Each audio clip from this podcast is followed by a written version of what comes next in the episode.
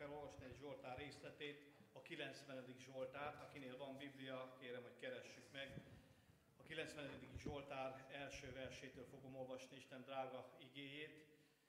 Igeolvasás után majd Karancsi Csaba testvéremet kérem meg áldáskérő imádságra. Tehát a 90. Zsoltárból fogok olvasni Isten igéjét az első verstől. Az örökkévaló Isten és a múlandó ember, ez a cím ennek a Zsoltárnak. Mózesnek az Isten emberének imádsága.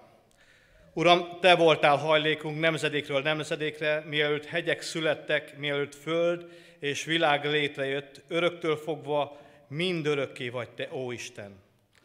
A halandót visszatéríted a porba, és ezt mondod, térjetek vissza, emberek, mert ezer esztendő lehetőd annyi, mint a tegnapi nap, amely elmúlt, mint egy őrváltásnyi idő éjjel. Elragadod őket, olyanok lesznek, mint reggelre az álom, mint a növekvő fű. Reggel virágzik és növekszik, estére megfonyad és elszárad. Bizony elmúlnak haragod miatt, napjaink indulatod miatt hirtelen semmivé leszünk.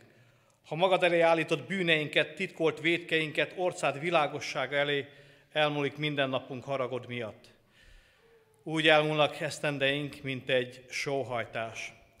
Életünk ideje 70 esztendő, vagy ha több, 80 esztendő, és ennek nagyobb része hiába való fáradtság olyan gyorsan eltűnik, mintha repülnének.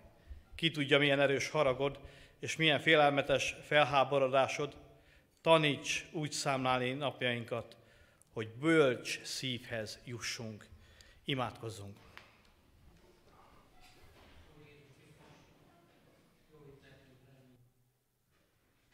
Szeretetében, gyülekezet szeretetében, a jelenlétben, te szeretetedben. Kérünk téged, adj nekünk áldott emlékezést az elmúlt évet, évre, és áldott bizodalmat a következő Kérünk téged, Uram, és csendesítsd le a szívünket, csendesítsd le az elménket, csendesítsd le a lelkünket, Uram, befogadók legyünk a Te igéd iránt, hogy másképp menjünk el, mint ahogy jöttünk. Te töltsd meg a mi szívünket, lelkünket, értelmünket, Te javaiddal. Kérünk téged, Uram, hogy a Te áldásoddal, Te szereteteddel, a Te békéddel, a Te örömöddel távozz innen. Áld meg az igényetetőt, áld meg az ige hallgatókámat is. A neved dicsőségét. Amen. Amen. Foglaljon helyet a gyülekezet.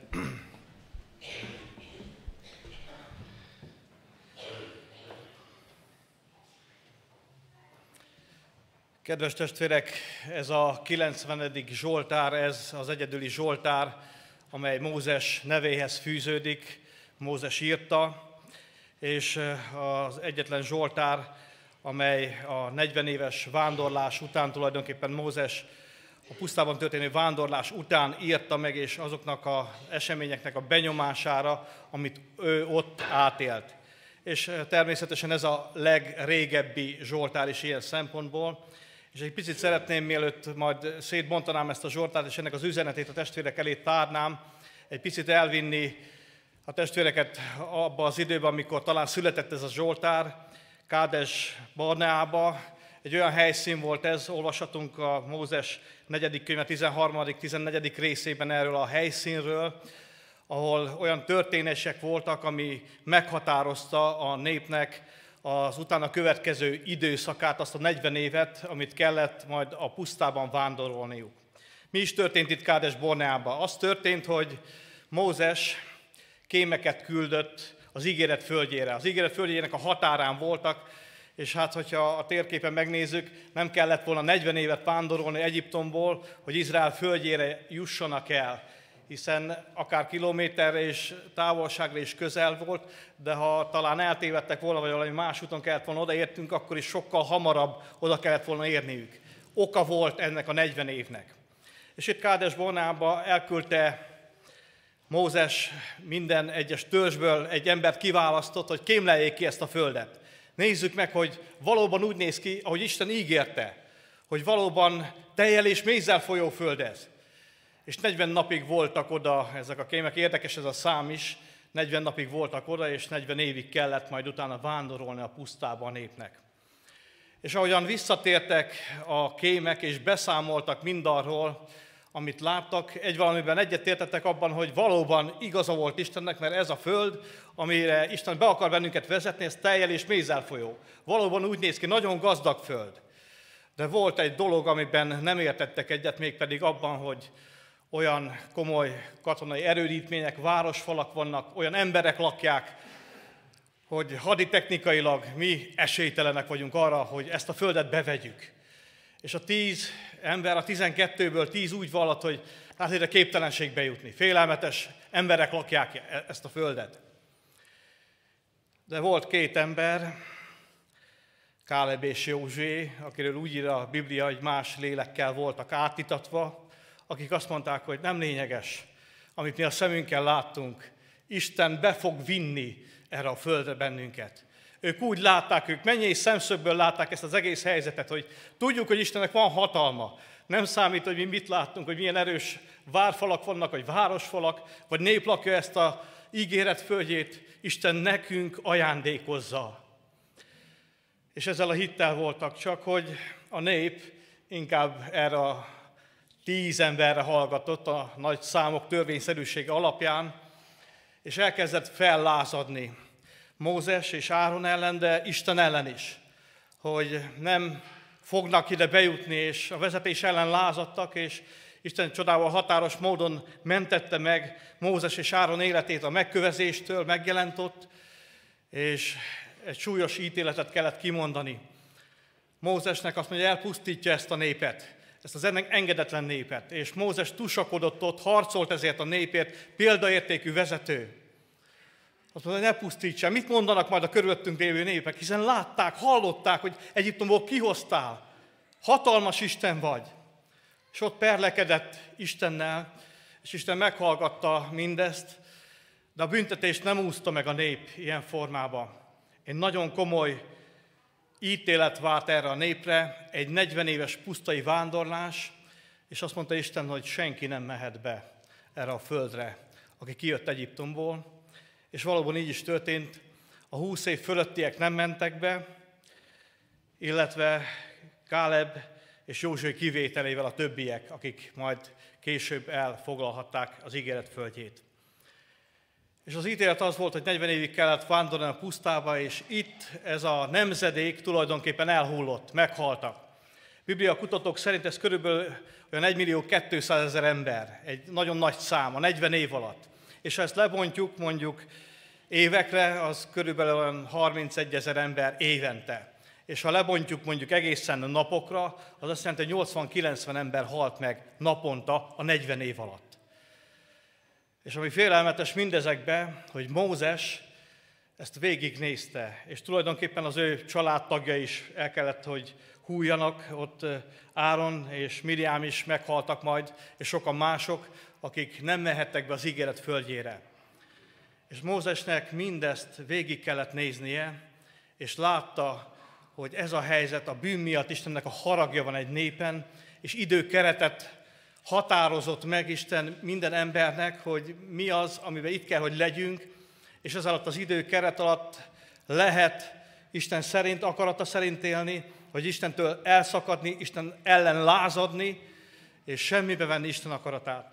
És miközben ezen gondolkoztam, úgy végig gondoltam az elmúlt évünket itt a gyülekezeti szinten is, a gyülekezetben elhangzott szolgálatok, hogy Isten mennyiszer szólt hozzánk, mennyiszer inspirált bennünket az ő szerinte való életre, mennyiszer ítélte talán meg az életünket, vagy mennyiszer indított arra, hogy vizsgáljam meg az életemet, hogy mi az, amiben változnom kellett.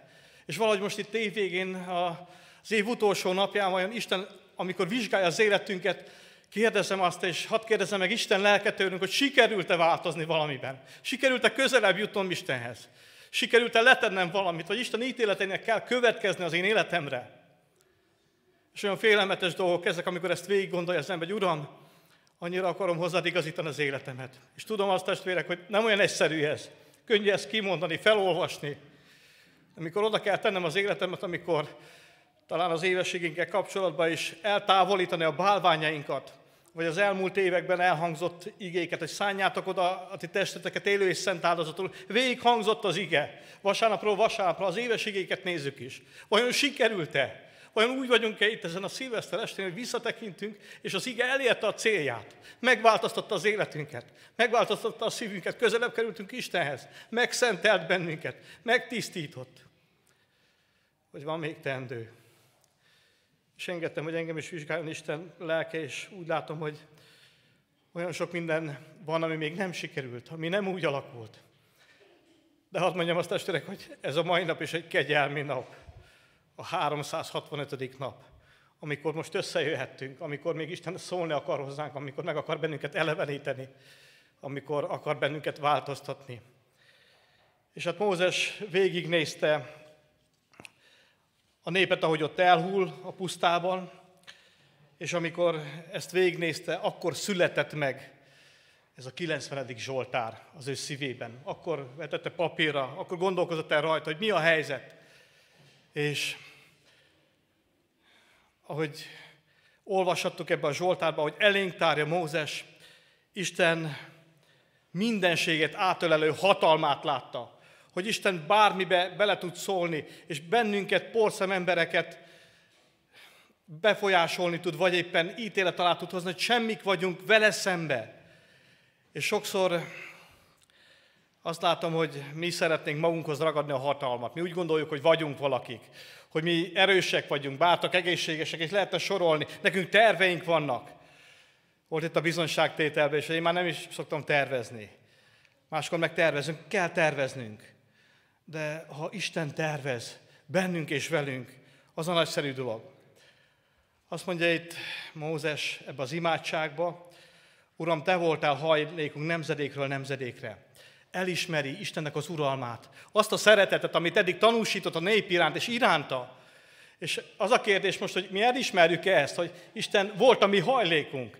És hadd mondjam azt a testvéreknek, hogy ahogy végig gondoltam, akár ezt az esztendőt is a gyülekezetünkkel kapcsolatban, hát nem ezt tudjuk elmondani. Ő volt a hajlékunk. Nemzedékről nemzedékre. De ha a múltunkat végignézzük ennek a gyülekezetnek a múlt, múltját, 130 éves ebbe az évben a gyülekezetünk. Mennyi mindenen ment keresztül ez a gyülekezet, és most itt lehetünk. Azért, mert szeret bennünket Isten. Azért, mert valahogy ez a 90. Zsoltár, ez az ítéletesség, amit majd folytatok, ez mégis csak Istennek a szeretetét akarja közvetíteni felénk. Át akar karolni bennünket. És azt olvashatjuk így, hogy mielőtt hegyek születtek, mielőtt föld és világ létrejött, öröktől fogva mindörökké vagy Te, ó Isten. Mózes elismeri Istennek a minden hatóságát. És testvérek, mi olyan sokszor vagyunk úgy vele, hogy nem akarjuk elismerni Istennek az uralmát. Azt mondani, hogy Uram, Te vagy az Úr. Annyira szeretnénk átvenni ezt az uralmat, annyira szeretnénk mi irányítani az életünket, a dolgainkat. És még akkor is, amikor talán kudarcok érnek a saját terveink útján, akkor sem adjuk meg magunkat, hogy Uram, ne haragudj, bocsáss meg, hogy én nélküle tervezem az életemet. Hogy kiszállak, kihagylak belőle. És azt mondja Mózes, hogy te vagy az Úr. Öröktől fogva mindörökké vagy te. És szembeállítja vele a halandót, bennünket, az embert, hogy mi hogy nézünk ki. Itt van ez az Isten, aki mindenek fölött áll, aki teremtett bennünket, aki létrehozta a sötétségből a világosságot, létrehozott bennünket, életet adott nekünk, azt mondja, hogy halandó visszatér a porba, és ezt mondott, térjetek vissza emberek. Mert ezer esztendő számodra annyi, mint egy nap, a tegnapi nap, amely elmúlt. Elragadod őket, olyanok lesznek, mint a reggelre az álom, mint a növekvő fű. Reggel virágzik, és estére elhervad. Valahogy ilyen az emberi élet, igaz? betegségekről volt szó, bizonságot tettek a testvérek, hogy egy hajszál hílán, igaz? De itt vagyunk. Porszemek vagyunk, olyan fű, ami elhervad, értéktelenek, és mégis Isten szemébe rendkívül értékesek vagyunk. Odafigyel ránk, fontosak vagyunk a számára. Át akar karolni bennünket, és valahogy Mózes ezt tárít elénk, hogy nézd, az Isten minden hatóságában neki nem számít a tér és az idő. Ő neki hatalma van fölötte, és mégis te Fontos vagy a számára. Azon gondolkoztam, hogy Mózes végignézte ott a, a népnek a pusztulását ez alatt a 40 év alatt. Lehet, hogy talán már a végére rezignált is lehetett, vagy lemondó, vagy olyan, mint a prédikátor könyv, minden mindegy már, nem számít semmi, hiába való itt minden. Ugye sokszor jutunk el oda magunkba, főleg aki évtizedeket leért, hogy annyi mindenen keresztül mentem én már. Tudom én, hogy mi hogy működik. De ez csak mikor Istennel találkozik valaki, és ez a Mózes is. Nem volt rezignált, drága reménység volt benne. Attól függetlenül, hogy nagyon jól tudta, hogy időkerete között van az ő élete is. De azt mondja, célja van Istennek az életemmel ebbe az idő keretbe is, amíg itt tart ebbe az életbe, az elmúlt esztendőbe is. Célja volt az életeddel, és vajon elérte a célját Isten? Vajon megvalósult-e a te és az én életemben Istennek az akarata? Hogy kiábrázolódott-e Krisztus, hogy úgy éltünk, ahogy ő szerette volna, hogy az ő akarata valósult meg, nem a tied, meg az enyém. És mennyiszer akarjuk megvalósítani önmagunkat, mennyiszer lázadunk, ahogy ez a nép tette, lázadt Isten ellen. Jobb lenne visszamenni Egyiptom, ott is elpusztultunk volna, itt is. Hát hova hoztál bennünket? És talán pont ez a jóléti társadalom, amiben mindent megkapunk, mindenünk meg lehet, még ha szegényesebben is némelyek, mégis azt tudjuk mondani, hogy biztonságban élhetünk. Talán itt akarjuk berendezni a mennyországot, itt akarjuk leélni az örök életet, ami egyszer el fog múlni. 70, legfeljebb 80 esztendő. És visszagondoltam azokra a testvérekre is, akitől búcsúzni kellett az elmúlt esztendőbe, akiknek a koporsója mellett megálltunk. De mégis úgy gondoltam vissza, hogy akik már célba értek, hogy úgy búcsúztunk el, hogy ők előre mentek, hogy ők tudták az életútjuknak a végét, a célját. És mi is ezen az úton vagyunk, majd a mikoporsoknál is meg fognak állni. Tudjuk, hogy beleférünk ebbe a 70 vagy 80 esztendőbe úgy, ahogy Isten szeretné, hogy úgy töltjük itt el, ahogyan ő szeretné. Azt mondja, hogy bizony elmúlnak napjaink haragod miatt. Annyira érzékeletesen fogalmaz itt Mózes, ahogyan látta, hogy haragszik az Isten a népére, a lázadókra, és elmúlnak a napok. Az életnek vége van, határt szab. És azt mondja itt, hogy elmúlik minden napunk haragod miatt. Úgy elmúlnak esztendeink, mint egy sóhajtás. 20 éves voltam, és mondom, az ezeret forduló, akkor leszek 30 éves. Mondom, az sose jön el. Olyan messze van, hogy fú, hát, és akkor egyszer csak eljött. Meg elmúlt. Meg elmúlt 10 évvel, 20 évvel már mögöttem van. Nem állt meg az idő. És majd Isten elvégezte azt a munkát, amit akart az életembe. Hogy tényleg az is kegyelem, ha valaki 60 vagy 70 esztendőt megél. És akkor olyan pessimistán, vagy lehangoló, vagy rezignáltan tárja elénk azt, hogy ennek a 60, vagy 70, vagy 80 évnek is a nagy része nyomorúság. Semmi értelme nincs. Hát tényleg nem lenne értelme? És mégis hadd mondjam a testvéreknek, hogy Isten végtelen értelmet akar adni ennek az itt létünknek, ennek a nem tudom mennyi évnek, nem is mondom, hogy 70 vagy 80 év. Van, aki ezt is túléli, de van, aki meg se éli. Azért, mert ő akar úrá lenni az életünkbe. És az ér célba az itteni élettel, aki ezzel az élő Krisztussal, ezzel találkozik, és átformálja az ő életét. Ezzel az Istennel, ezzel az élő Istennel, aki megítéli a bűnt, de kegyelmes ahhoz, aki töredelmes szívvel jön hozzá, aki bűnbánó szívvel felismeri az ő védkeit. Ez a különbség az Ószövetség és az Új Szövetség között, hogy itt mint ítélő Isten van jelen, de Jézus Krisztusban mi úgy ismerhettük meg ezt az Istent, mint a tékozló fiúban a szerető atyát, aki vár haza bennünket. Akármilyen bűnöket követtünk el, akármennyire elszúrtuk az életünket, hogy rossz irányba halad. Alig vár, hogy hazaérkezzünk, alig vár, hogy felálljunk a vájútól, vagy el se jussunk odáig. Gyere haza, átölellek, mert szeretlek. Miközben a bűnt végtelenül gyűlöli ez az Isten, bennünket, bűnöseket nagyon szeret. És olyan jó lenne úgy válaszolni erre a végtelen szeretetre, ami Isten szívén van irántunk Jézus Krisztusba, hogy hát odaadjuk az életünket. Mondhatnám úgy végleg és visszavonhatatlanul örökre.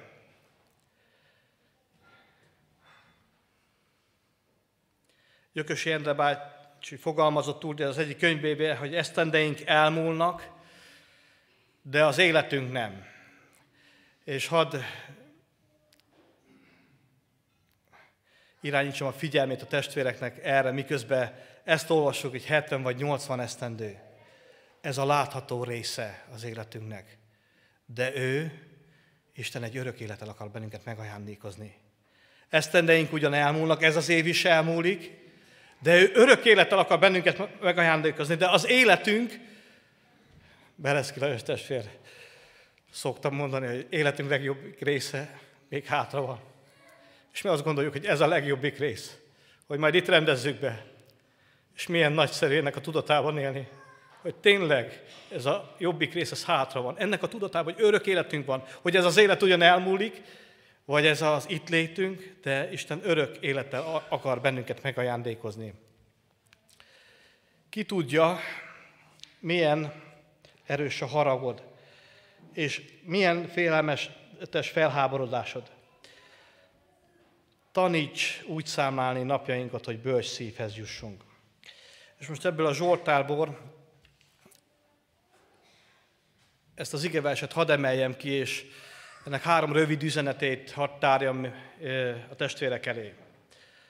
Azt mondja itt, hogy taníts úgy számlálni napjainkat, hogy bölcs szívhez jussunk. Az első, ami ebben az igében feltűnik, az, hogy azt mondja Mózes, hogy taníts bennünket, hogy adj nekünk bölcsességet, hogy úgy lássuk, úgy érzékeljük a napjainkat, ahogyan kell érzékelnünk. És talán mi, ha kinyitjuk a naptárt, akkor látjuk, hogy egy év az január 1-től december 31-ig tart, és utána következik a következő év.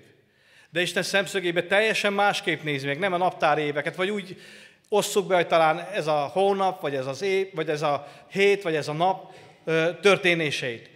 De egészen másképp van, amikor Isten fényében, vagy Isten jelenlétében látjuk a mi életünket, vagy az esztendőnket az egész évünkben. Nekünk nem csak naptárunk van, hanem nekünk Istentől adatott napjaink. És az a kérdés, hogy az elmúlt esztendő ilyen volt-e, hogy minden napot úgy töltöttem, hogy ezt Istentől kaptam. Isten adta ezt a napot a számomra. Taníts úgy számlálni, olyan bölcsességet adjál, hogy Uram, ezt tőled kaptam. Nem használhatom fel akárhogy. Nem érhetek akárhogy. És testvérek, megítélt Istennek az igéje. Annyi nap elment feleslegesen, vagy nem úgy töltöttem, ahogy kellett volna. Vagy nem azzal, az időmet, és sok minden mást. És azt mondja itt, hogy úgy gondolkozzunk, úgy osszuk be ezt az időt, mint a, amit Istentől kaptunk. Istentől nyert idő. Ő adta a számunkra, hogy bölcsen osszuk ezt be. Nekünk nem csak a napokat kell számolni, talán a gyermekkorunkban, vagy a kisgyermekeink számolták, hogy mennyit kell még aludni egy kirándulásig, vagy mikor lesz a születésnap, névnap, milyen örömök várnak, milyen lehetőségek vannak, hanem a hívő embernek az ő napjait, az ő lehetőségeit nagyon komolyan kell venni, hogy ez a nap, ez a mai nap is talán a mai reggel azért adatott, hogy bocsánat, hogy Isten dicsőségére jegyek, hogy Isten terve valósuljon meg, hogy Uram, a te kezedben van ez a mai napom is, hogy te tőled kaptam ajándékba, hogy neked kellene, hogy visszaadjam.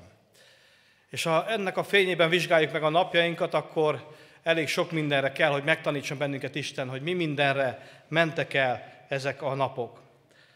Az idő Isten kezébe van.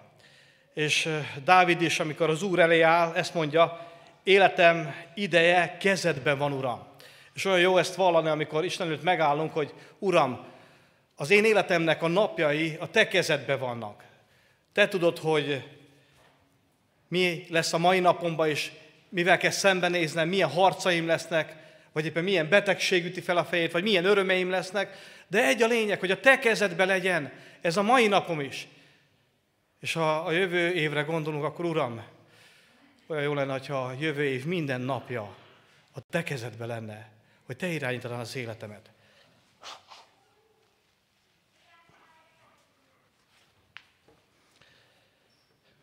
Mit hoz a jövő a számunkra? Milyen napjaink lesznek az jövő évben?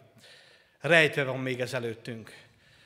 És talán sokszor van, amikor nehéz napokat kell elvennünk Istentől, nehéz napokat élünk át, betegségek, nyomorúságok, helyzetek miatt, de mégis jobbnak a vallomása jut eszembe, hogy ha aki elvette a jót, akkor elveszük a rosszat is, hiszen ad jó napokat is gonoszokra és hívőkre egyaránt.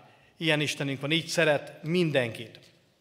Másik, ami nagyon fontos ebbe a ige szakaszba, ebbe az versbe, taníts úgy számlálni napjainkat, hogy bölcs szívehez jussunk, úgy számolni a napokat. Hát számolni mi nagyon jól tudunk, igaz? Osztani és szorozni, hogy milyen napok jönnek, és hogy tulajdonképpen hogy kellene ezt jól számolni. És néha az a baj, hogy nem a számolásunkkal van baj, hanem a számolásunk módjával, igaz? Hogy hogyan számoljuk, és sokszor úgy számoljuk a napjainkat, hogy a magunk hasznára, hogy mi legyünk a középpontban, hogy nekünk kedvezzen, kedvezzenek ezek a napok.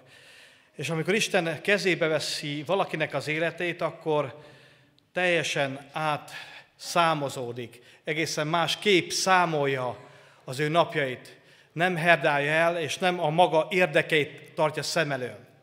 Két történet van a Bibliában ezzel kapcsolatban, ahogyan az időt beossza valaki. Az Úr Jézusnak a példázataiban van ez benne, a bolond gazdagnak a története. Azt mondja, meggazdagodtam, lerombolom a sűrémet, építek még nagyobbat. Én lelkem örülj, vigadj, sok esztendőre van eltéve, sok javad. És mit mond Isten neki, ember, hogyha ma este elkerik a lelkedet, akkor mi lesz mindazzal, amit gyűjtöttél? És testvérek, nem így van, hogy sokszor mi tervezünk itt a földre. És olyan félelmetes, akár egy halálhírt hallani is, igaz, ma reggel. Úgy fel se tudtuk fogni, akik olvastuk testvérünk feleségének a halálát is. De más eseményeket se, úgy reménykedünk még. A saját életünkben is még tervezünk. És nem is ezzel van a baj, hanem azzal, hogy kihagyjuk Istent a számításainkból, hogy nem beletervezünk, hogy nem ő tervez a mi életünkkel, úgy, ahogy ő akarja. Ma vagy holnap elmegyünk, mondja egy másik példázatban az Úr Jézus, ebbe a városba, vagy abba a városba. Azt mondja, hogy ne így gondolkozatok, hanem ha az Úr akarja, és élünk, akkor el fogunk menni, eljutunk. Hogyha Isten kegyelmes hozzánk, a szeret, és mennyire ettől függ az életünk, igaz? Ha Isten akarja, hogyha éltet bennünket, ha ad erőt, akkor eljutunk ide vagy oda, vagy el tudtunk jönni ide is, az ő kegyelméből. Azért, mert szeret bennünket. Szeret az Isten. És ez ad a hívő biztonságot. Bízál az Úrban. Mert az okos számolás az az Úrral is számol. Az Istennek a jelenlétével is számol. Sőt, azzal számol, hogy Uram, Te jelen vagy az életemben. Te veled akarok számolni, nem önmagammal. Nem én vagyok a középpontban, hanem azt akarom, hogy Te legyél a középpontban. Te legyél a lényeges az én életemben, a Te akarodot. És aki nem így számol, az hadd mondjam azt, hogy elszámolja magát. Mindannyiunknak egyszer meg kell majd állni Isten ítélő széke előtt, és találkozunk vele. Tudom, hogy akik hívőkké váltunk, akiket Isten lelke újjá szült Jézus Krisztus által, azokat így tekinti Isten, hogy az ő szentjei, Pálapostól sokszor említettem már ezt is a testvéreknek, így ír a különböző gyülekezeteknek, hogy ti Korintusban lévő szentek, és utána folytatja a problémákat, azokat a nehézségeket, bűnöket, amikkel egy-egy gyülekezet akkor és most is szemben néz.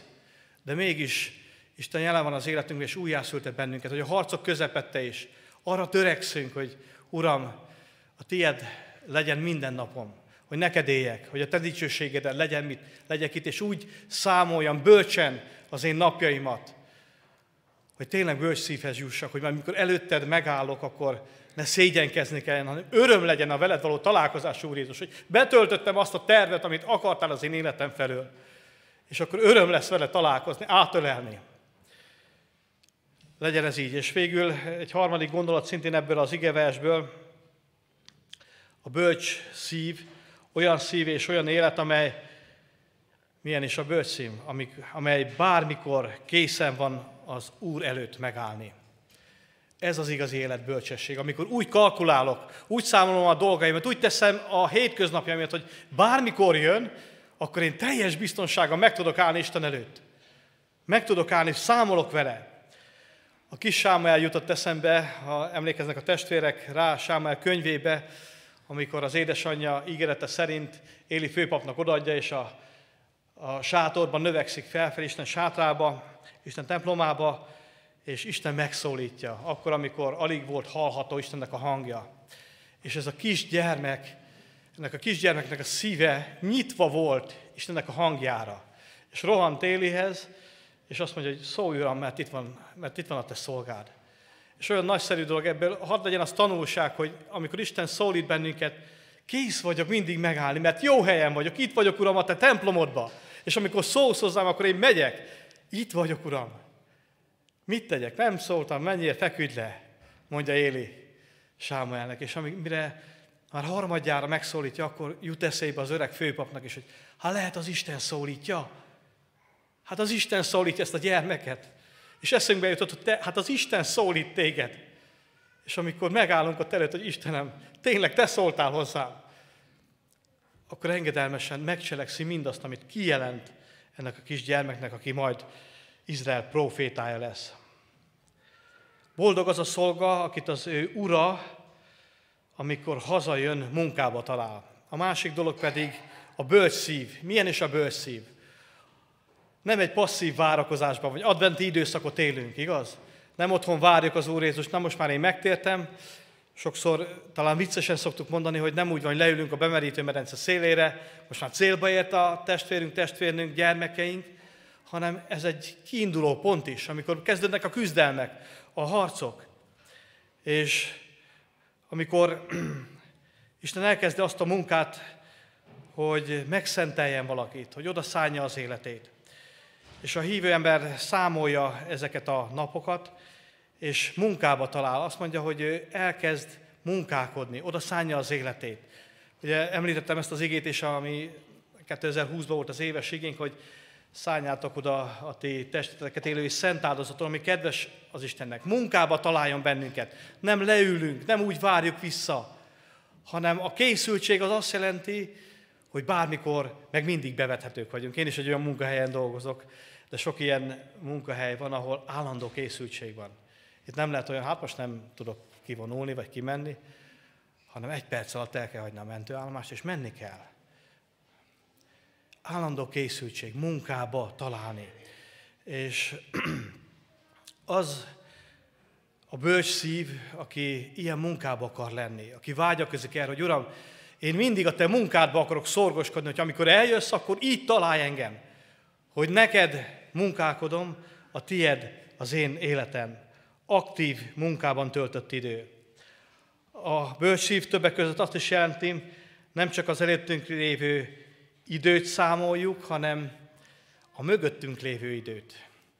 És Mózes is ezt tette, nem csak azt számolta, ami előtte van, ami majd fog következni, vagy a jelen időt, hanem a múltat is számoljuk, igaz? És amikor bizonyságot tettünk itt, meg tettek itt a testvérek a múltból, akkor azt számolták, vagy azzal vetettek számot, vagy ébredt hála a szívükbe, ami történt mindeddig az életükbe.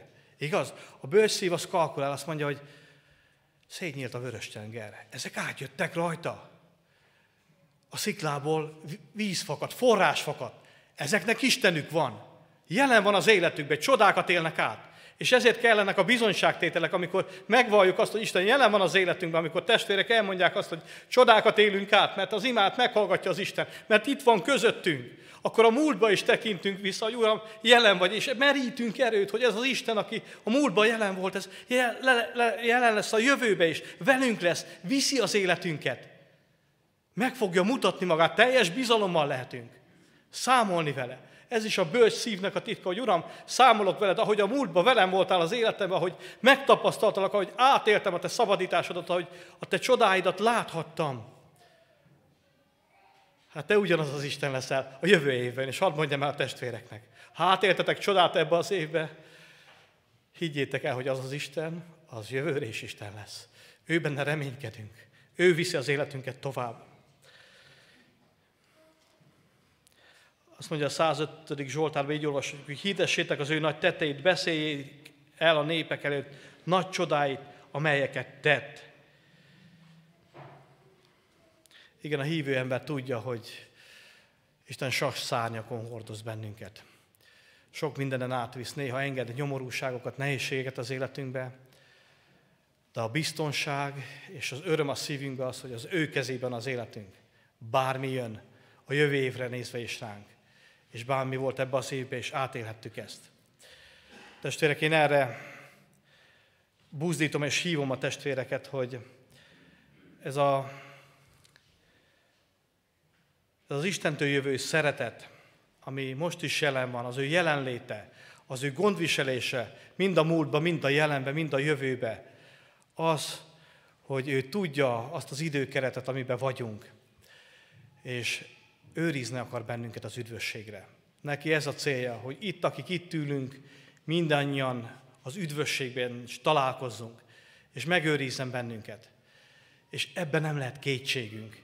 Ebben nem lehet megingatni. Az egyik testvérnek azt írtam a karácsonyi üdvözletre, hogy megingathatatlan üdv bizonyosság legyen a te szívedbe. Megingathatatlan. És ezt csak Istennek a jelenléte tudja adni. Azt, én az ő kezébe vagyok. Bármi történik is velem.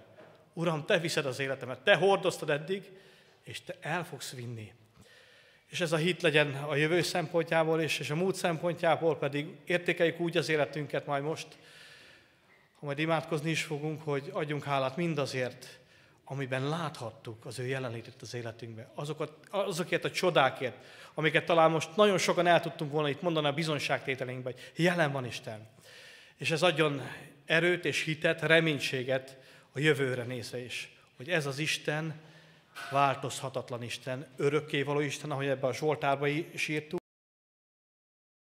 Annyi, mint egy nap, nincsen idő és térkorlát a közé szorítva, és ahova majd mi is fogunk érkezni, ahol nem lesz idő és térkorlát, hanem örökre együtt lehetünk a megváltunkkal, az Úr Jézus Krisztussal, aki megszabadított bennünket a bűnből, a halálból, aki örökértel ajándékozott meg, és ott örvendezhetünk együtt és benne. Ez hassát az életünket, és én ezt kívánom mindannyiunknak. Amen.